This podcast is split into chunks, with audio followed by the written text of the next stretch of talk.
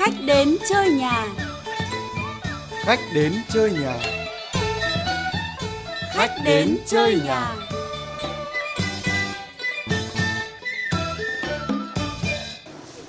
Ôi giời ơi, sáng bảnh mắt ra mà nhà nào thiếu ý thức thế không biết đâu.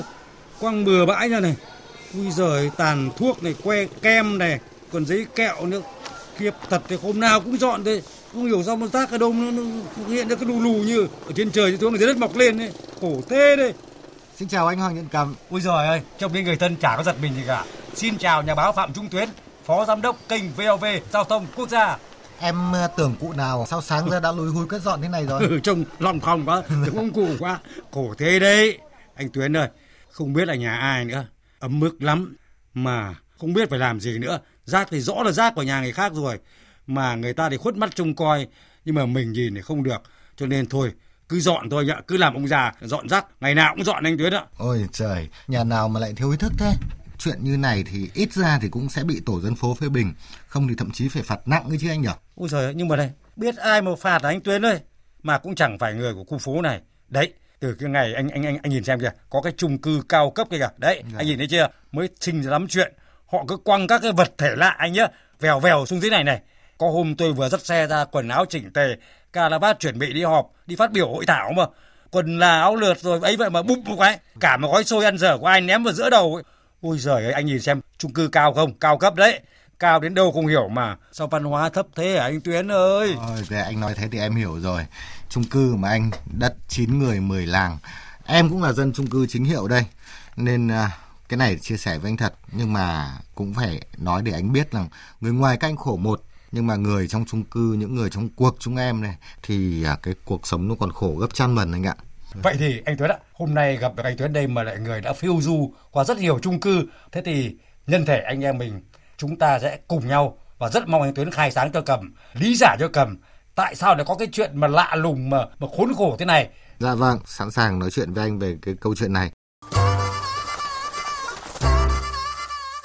Tôi, Hoàng Nhuận Cầm, Tôi Phạm Trung Tuyến. Chúng tôi đã bàn về chung, Chung cư hay, hay chung cực. cực. Ờ, anh Tuấn ạ, như anh nói mà anh đã phiêu du có rất nhiều chung cư rồi. Đúng là người ở trong cuộc anh ạ. Dạ. Thì chung cư có đúng là nghìn lẻ triệu bi hài không anh? Vâng, thực ra thì chung cư nó có cái nhiều cái hay nhưng cũng nhiều cái dở lắm anh ạ. Ở chung cư thì anh cũng hình dung là à, chúng ta sống ở trong một cái à, không gian mà nó cũng khá là hạn chế à, mà với rất nhiều người à, người ta hay gọi là à, chung cư là một những cái mô hình đô thị nén ấy. rất nhiều người nén vào trong một cái không gian. Và những con người đó đến từ các không gian khác nhau. Có người đến từ nông thôn có người thì đến từ trong những khu- khu phố chật hẹp. Tức là rất nhiều người đến chung cư ở với một trạng thái là chuyển đổi từ những cái nơi ở khác nhau đến. Và mỗi một cái nơi thì người ta có một cái lối sống một cái cách sống khác nhau. À, cho nên là cái việc mà có những cái sự xung đột xung đột về văn hóa xung đột về lối sống nó xảy ra rất nhiều. Và câu chuyện đấy thì thực sự là rất bi hài anh ạ. Thế này anh ạ dù bi hà thế nào thì chúc nữa anh em mình sẽ trò chuyện và chắc là anh Tuyến sẽ khai sáng cho cầm rất là nhiều chuyện. Nhưng mà cầm thấy nhận xét một cái này mà mà chắc là chính xác đấy. Chung cư lại đang là cái xu thế xã hội hiện đại Dạ. mà ngày càng được nhiều người ưa chuộng.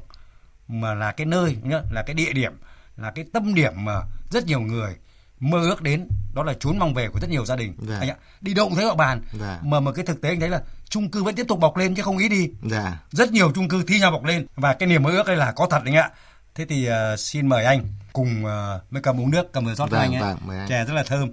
Và chúng ta cùng lắng nghe ý kiến của những người không sống ở chung cư và nói về niềm mơ ước của họ Ờ, em à, khá thích cái việc ở nhà chung cư bởi vì là cảm giác như sống trong khu chung cư đó là một cái cộng đồng ấy Ờ, và thường là các khu thì bao giờ cũng sẽ có những cái ban quản lý này rồi đội ngũ bảo vệ nên là mình cũng cảm giác yên tâm hơn thì em thích ở chung cư nó hiện đại văn minh hơn Ở chung cư thì rất tiện cho người lớn và trẻ con.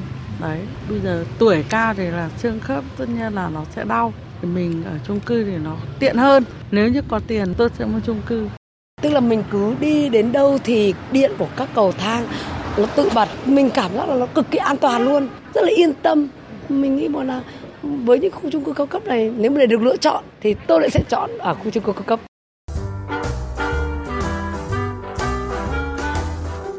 anh Tiến ạ, mình nhớ nhất cái câu là tức là như là không phải suy nghĩ một giây làm có bạn nói luôn là nếu có tiền em sẽ mua chung cư ngay. Vâng.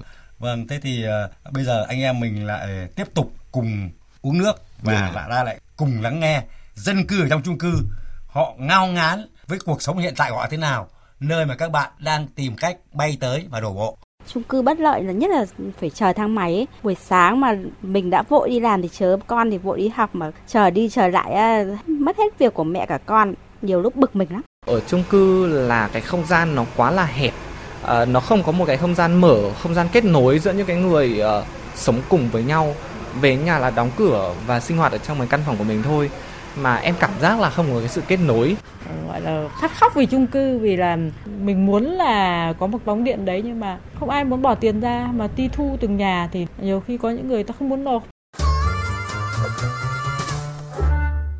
anh Tuấn đây Dạ. Cái vấn đề này anh anh là người trong cuộc mà. Vậy thì với một cái thâm niên sống ở rất nhiều chung cư ở các khu vực khác nhau thì chắc là anh hiểu rõ rồi. Dạ. Vậy thì anh hãy giúp cầm là là phân xử xem là ai đúng ai sai. Và ý anh anh đứng về phe nào. Tôi thấy phe nào cũng có lý cả. Vâng. À, thực ra đúng là à, trong cái câu chuyện này thì phe nào cũng có lý của họ. À, bản thân tôi tôi đã chuyển từ chung cư nọ chung cư kia. Thực ra chỉ cố gắng tìm cái chỗ nó tốt hơn nó phù hợp hơn với đời sống của mình mà thôi. À, ở chung cư thì nó là một cái lựa chọn có hai mặt và lựa chọn nào thì tôi nghĩ rằng cũng có hai mặt của nó.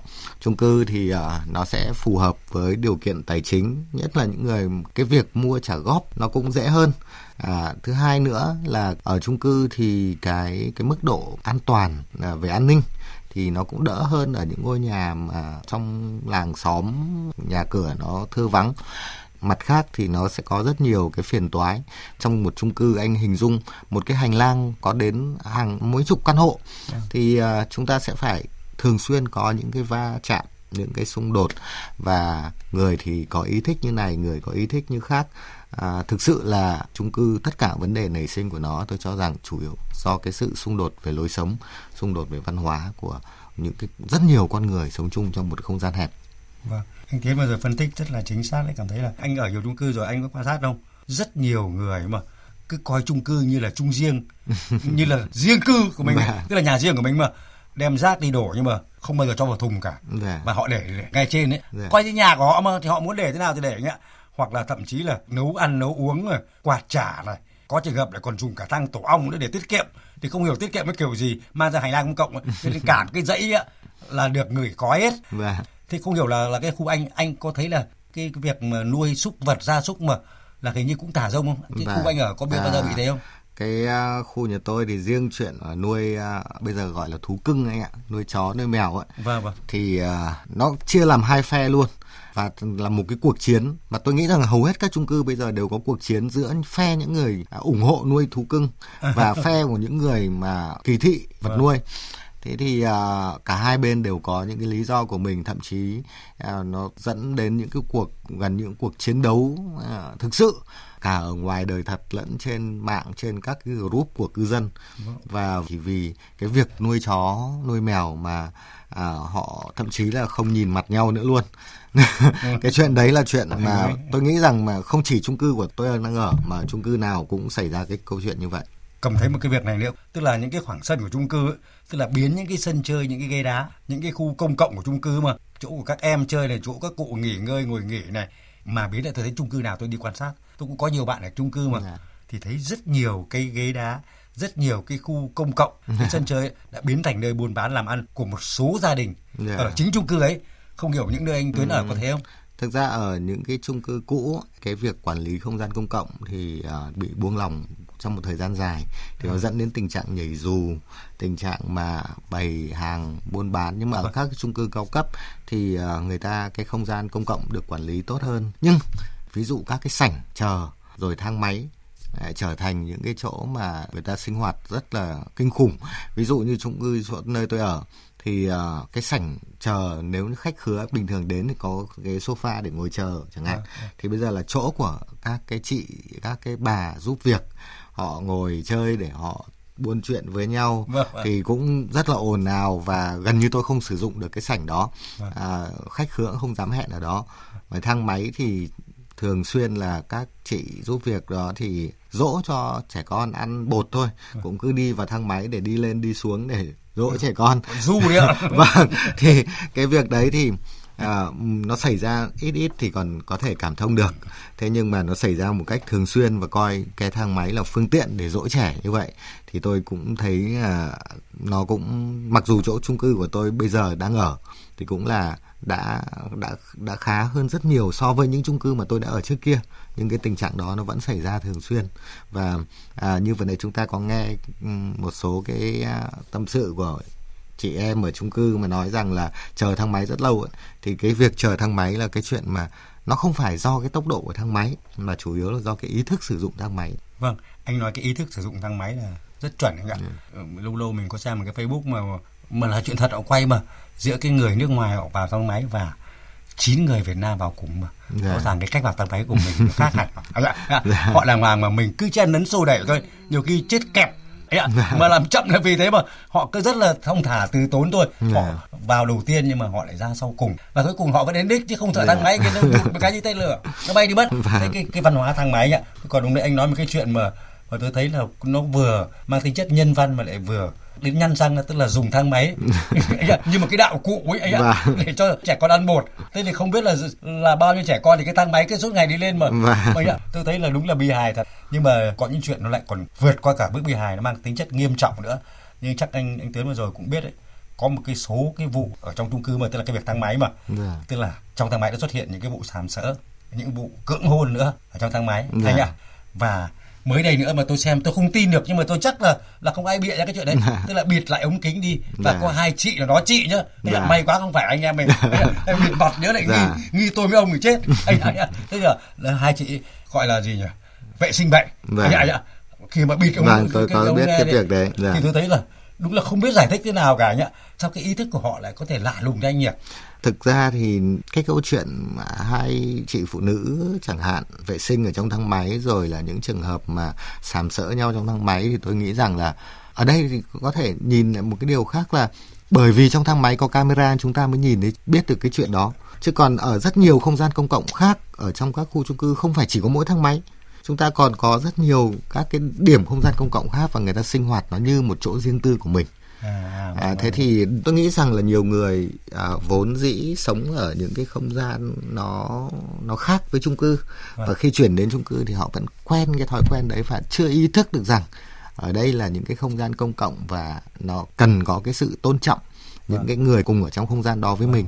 Và chúng ta vẫn có cái cảm giác à, về chung cư nhưng mà cảm giác như về nhà mình và và sinh hoạt như ở nhà mình thì có rất nhiều người thậm chí đi tắm đi bơi về còn mặc nguyên cả đồ bơi đi vào thang máy cứ thế rất hồn nhiên thì cái chuyện đấy nó thậm chí nó gây ra một cuộc tranh luận và vẫn có người bảo vệ những cái điều đó cơ bản thân trong cư dân chung vâng, vâng.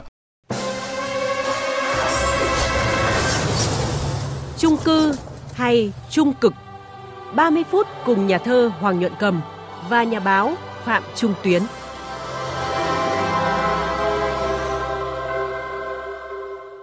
Bây giờ anh em mình thì đi sâu một tí nữa phân tích xem là vì đâu mà nên cái nỗi cơ cực này vì Dạ. sao mà chung cư thì lại thành trung cực như vậy Dạ. anh ạ thì cái ý đầu tiên của cầm cầm thấy là thế này là hình như là do cái thói tùy tiện đấy anh Tiến Dạ. cũng đã nhắc qua rồi mà cái sự tùy tiện mang từ mà ở cái nơi sinh hoạt Dạ. gọi là là riêng cư của mình mà lại mang vào chung cư Dạ. và Dạ. coi cả cái chung cư to lồng lộng khổng lồ ấy là cái nhà riêng của mình muốn làm gì thì làm có đúng không Dạ. cái chuyện mà trong thang máy mà hai chị phụ nữ làm mà Dạ. là đúng là muốn làm gì thì làm ạ, dùng thang máy để mà du trẻ đã đành rồi Dạ. nhưng hai chị này làm thì tôi tôi viết kịch bản nhiều sức tưởng tượng mà không thể tưởng tượng nổi được Dạ. cứ phải đi hỏi bạn là đây là thật hay là bịa hay là người ta trêu à không chuyện thật anh ạ sợ quá bảo thế tôi cương quyết là từ nay tôi không đi thang máy nữa hoặc là đi thang máy thì tôi phải mang khẩu trang Dạ. thú thực anh là phải mang khẩu Dạ, trang đúng rồi. anh ạ thế thì thế này sự tùy tiện này và cái này nữa anh mong anh tiến nói thêm là cái khả năng thích nghi kém của anh. Dạ thang máy là văn minh chứ anh. Dạ chung cư cao cấp là văn minh chứ anh. Dạ. nhưng mà hình như là cái sự văn minh này mà họ thích nghi nó hơi bị chậm hay sao dạ. Thực ra chúng ta cũng biết rằng mọi cái sự thích nghi nó đều ban đầu nó phải có những cái ràng buộc.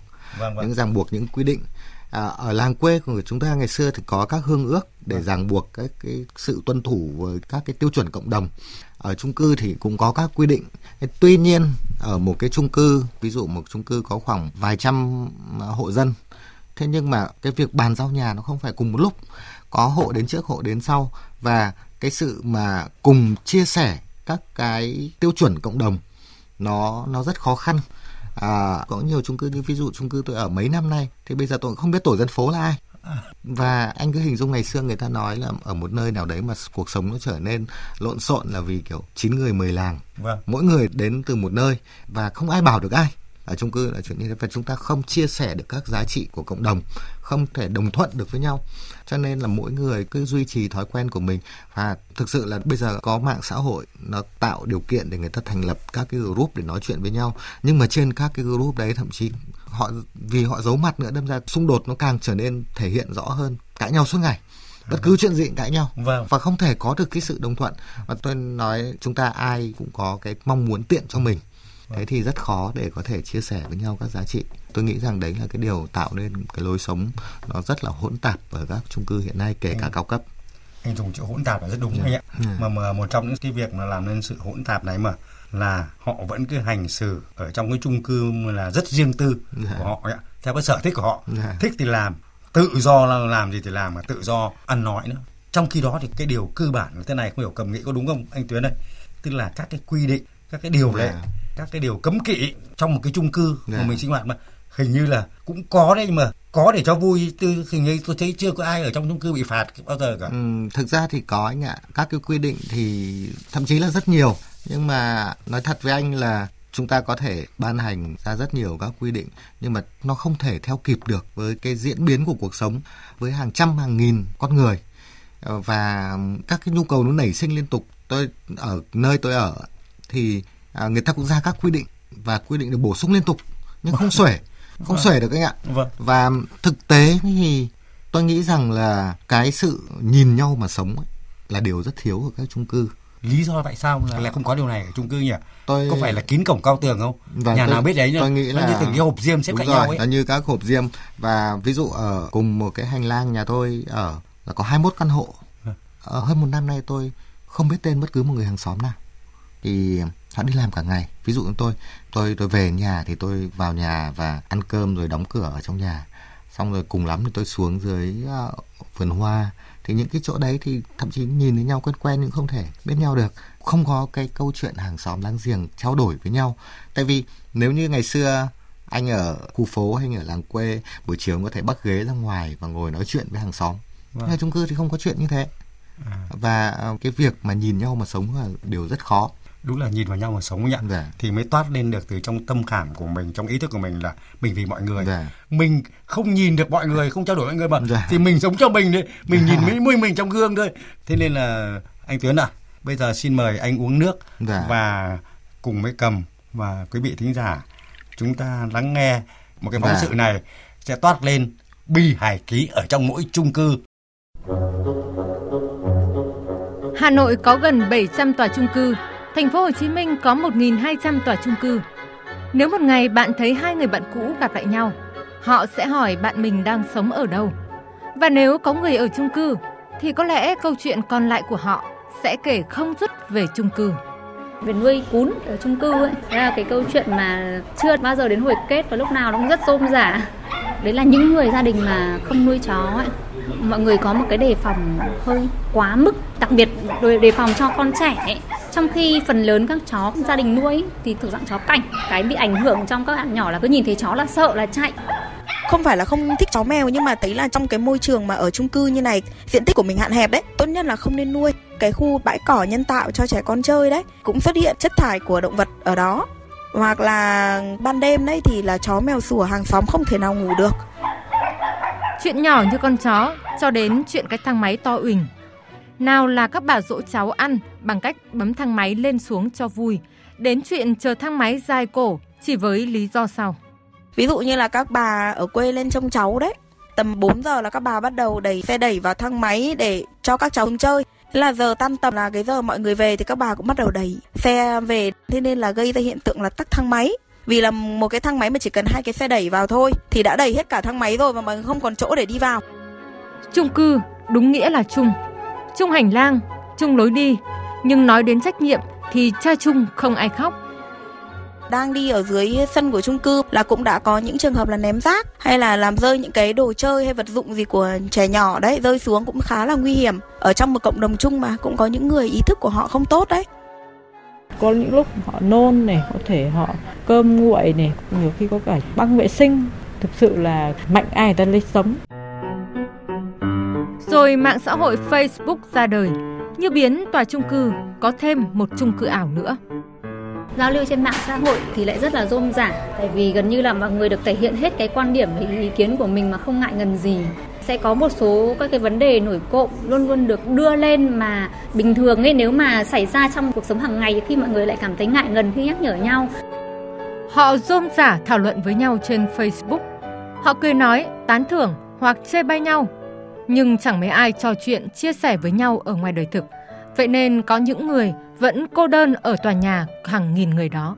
Ví dụ như ở chung cư của mình thì mọi người rất rất ít khi gặp nhau, ví dụ cùng một cái dãy hành lang nhưng mà không biết nhau.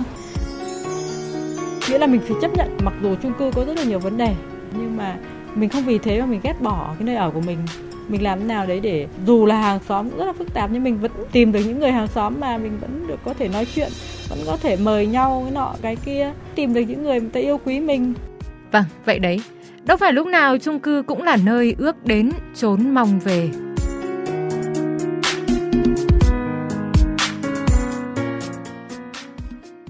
Anh Tuyến ạ, đúng là những điều tưởng như vụn vặt ấy lại hóa ra dẫn đến những cái điều khó chịu bực dọc ấm ức và cơ cực không phải từng ngày mà từng giờ một đấy ạ. Cứ thế này tôi thấy lúc nào xảy ra. Và rõ ràng là bộ mặt của chung cư nó bị nhếch nhác đi.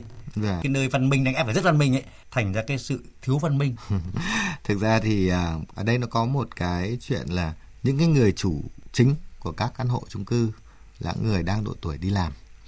Và họ gần như không có thời gian giao tiếp với hàng xóm láng giềng. Và họ vâng. giao tiếp ở trên mạng xã hội và trên mạng xã hội mọi thứ nói ra xong rồi họ nghĩ à thế là xong rồi được được giải quyết rồi. Nhưng thực tế thì những con người sống chính sinh hoạt chính hàng ngày nhiều thời gian nhất ở chung cư là những các cụ già là những đứa trẻ là những người giúp việc.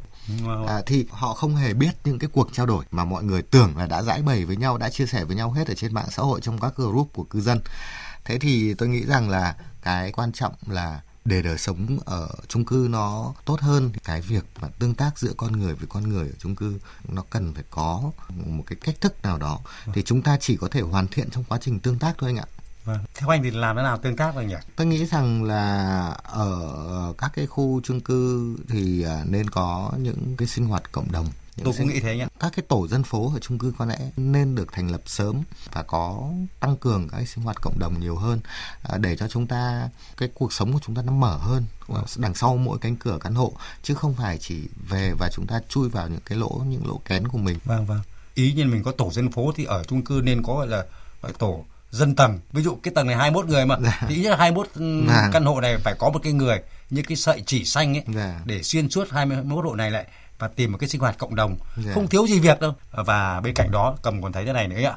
Cái sự thiếu ý thức cái sự vô văn hóa và nhất là cái cái thói tùy tiện đấy tức là khuất bắt trông coi cho nên nó tiềm ẩn rất là cái nhiều mối nguy hại giống như là cháy nổ gây mất an ninh trật tự gây ô nhiễm môi trường.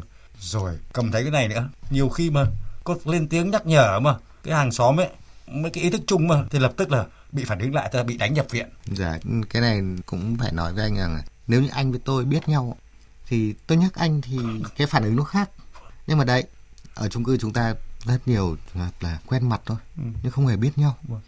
và cái sự tương tác giữa con người con người nó quá ít nó rất khó để có thể ừ. cảm thông và có thể dám nhắc nhở nhau và nó khiến cho mọi thứ trở nên khó khăn à, đúng như anh tôi nói ạ chính vì cái thiếu ý thức này và sự tùy tiện đấy cho nên là ở cái chung cư vừa rồi đây mới đây thôi ở cổ nhuế bắc từ liêm nhỉ dạ. đã gây ra một cái vụ hoảng loạn báo cháy và cuối cùng nguyên nhân sao là một cư dân đun nấu bằng bếp than tổ ong dạ. coi cả cái chung cư cứ như dạ. là là cái nhà bếp của mình thôi à. mà anh biết là một cái vụ báo cháy mà không có ngọn lửa nào mà sự hoảng loạn có khi dạ. là kẹp thang máy rồi ngã dạ. lăn ra mà rồi bế trẻ con mà hệ lụy rất là kinh khủng anh ạ hay là ở trong thanh xuân hà nội mà rõ ràng là một cái khu chung cư cao cấp hơn là chủ nhà đã làm mọi người hoảng loạn lên vì vì, vì là chủ nhà đốt vàng mã. Vâng lại coi chung cư như là một cái thùng sắt mà để cho vàng mã vào thế là xong.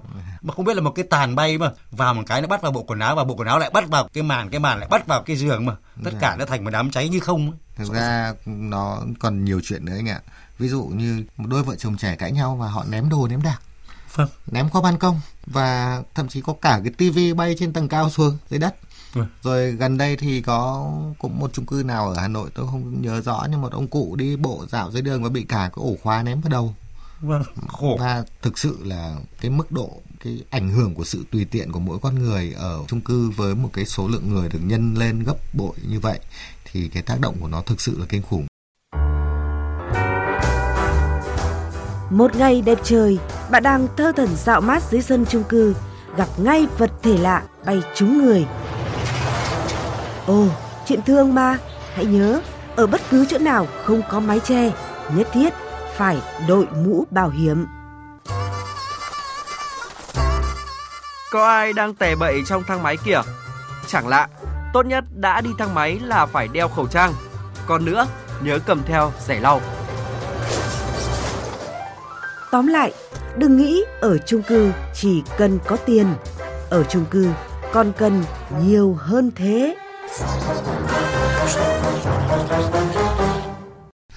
Không chỉ có tiền mà còn cần nhiều hơn thế nữa là tôi nghĩ là còn cần phải có à, cả vaccine phòng chó dại nữa. Chúng ta thấy là những chuyện nhỏ mà lại không hề nhỏ. Yeah. cầm chỉ có một cái điều cầm tin là chúng ta có thể làm được mọi điều nếu chúng ta thực lòng mong muốn. Yeah. thay vì cái việc mà mà cứ gọi là mũ ni che tai và sống chung với lũ mà thì ta đối mặt với vấn đề này để giải quyết đi ạ. Mỗi người cần tự nâng cao ý thức trách nhiệm của bản thân và của gia đình mình vì cái chung vì tập thể. Và đây mới là điều cốt lõi đấy ạ. Dạ. bắt đầu từ ý thức đấy anh thấy có đúng không? đúng rồi nó nó là cái sự tự trọng của mỗi người. Đúng. Nếu mà chúng ta đều là người có tự trọng thì mọi thứ khác biệt nó đều có thể dễ dàng được xóa bỏ. Những cái khoảng cách về văn hóa và khoảng cách đời sống khoảng vâng. cách về à, thói quen nó cũng dễ dàng được xóa bỏ nếu chúng ta mỗi người đều có cái sự tự trọng. Có lẽ là không phải một sớm một chiều đâu đấy là yếu tố chủ quan thế còn khách quan thì cầm thấy này anh thấy có đúng không nhá ở mỗi chung cư dù thấp cấp hay cao cấp nữa thì cần phải lấp ngay vì chỗ nào cũng có những lỗ hổng trong cái quản lý chung cư đúng không anh? Dạ. Thực ra thì uh, các cái uh, quy định về sống ở chung cư thì có lẽ là thậm chí là tôi nghĩ rằng cần phải luật hóa bây giờ mới đang là tồn tại ở dạng các cái quy định quy chế của chủ đầu tư họ ban hành thôi. À. Thế nhưng mà có lẽ cũng nên nghĩ đến việc luật hóa một số cái quy định về việc sống ở chung cư anh nói đúng nếu mà cái luật mà lại do chỉ chủ đầu tư mà dạ. thì họ quan tâm đến vấn đề hoàn toàn khác dạ. làm sao để cái ngôi nhà có thể tồn tại lâu được dạ. nhưng mà chúng ta biết là để ngôi nhà tại lâu phải có cái con người ở trong đấy dạ. thực thì... tế đấy anh ạ giờ cái số lượng người sống ở các cái khu chung cư rất đông và cái điều này nó sẽ còn gây khó khăn cho cả những người sống ở các cái khu chung cư cả những cái chủ đầu tư vâng anh Tuyến ạ còn về phần cầm cầm chỉ ước ao này nếu mà câu chuyện đến chung cư mà sẽ chọn một cái chung cư nào mà có ngôi nhà ở cạnh anh Trung Tuyến để hai anh em ta ít nhất là có làng xóm láng giềng có thể tương tác được dạ. anh ạ và tôi nghĩ rằng là cái mô hình như là cầm tuyến tuyến cầm mà có lẽ không chỉ là đôi cây mà thì muốn được nhân rộng ra dạ. không chỉ một chung cư hai chung cư mà nhiều chung cư nữa cần có một cái sự tương tác như thế thực ra thì ở chung cư thì cái lý tưởng nhất là rủ được bạn bè vâng. những người có cùng chia sẻ chung các giá trị ở Vâng. cùng với nhau thì uh, gần nhau thì uh, đấy là cái điều mà sẽ khiến cho cuộc sống nó dễ dàng hơn mỗi khi tôi chuyển đến chung cư đầu tiên tôi việc là liệu bạn bè mình có ai chuyển về đây không đúng rồi đúng rồi. Đúng. thế thì anh Tuyến ạ vô cùng cảm ơn anh Tuyến người đã ở trong chăn người đã ở trong rất nhiều chung cư và hôm nay có những ý kiến mà tôi thấy hết sức là nhân văn mà cũng rất chính xác dạ, và cảm ơn anh tôi nghĩ rằng là này cả hai anh em mình cầm và Tuyến đều có mong ước rằng là cái văn hóa chung cư sẽ càng ngày càng sớm nó biến thành một cái điều hiện thực. Dạ. và muốn có văn hóa cũng là ý thức của con người. Thì chúng ta làm được hết bởi vì tôi nghĩ này cái xu hướng chung của thời đại mà. Chung cư là điều tất nhiên chẳng qua là chúng ta chưa đạt được cái văn hóa của chung cư. Dạ. yeah. cho nên biến một cái nơi ở một cái nơi tổ ấm mà chung cư hóa thành chung cực đúng không anh? Vâng. Một lần nữa thay mặt uh, những người làm chương trình rất cảm ơn nhà báo phạm trung tuyến. Hy vọng sẽ được gặp anh lại nữa. Dạ. và một ngày gần đâu biết đâu đấy mở cửa lại thấy tôi đối diện nhà anh thì sao? Vâng cảm ơn anh và cũng hy vọng là cái ước mơ của anh nó có cơ may để trở thành sự thật. Vâng ạ cảm ơn anh. Vâng chương trình khách đến chơi nhà xin phép dừng ở đây. Một lần nữa xin cảm ơn anh tuyến và xin chào quý vị thính giả thân mến. Những người thực hiện chương trình hoàng nhuận cầm minh tâm anh tu chỉ đạo nội dung Vũ Tuyết Mai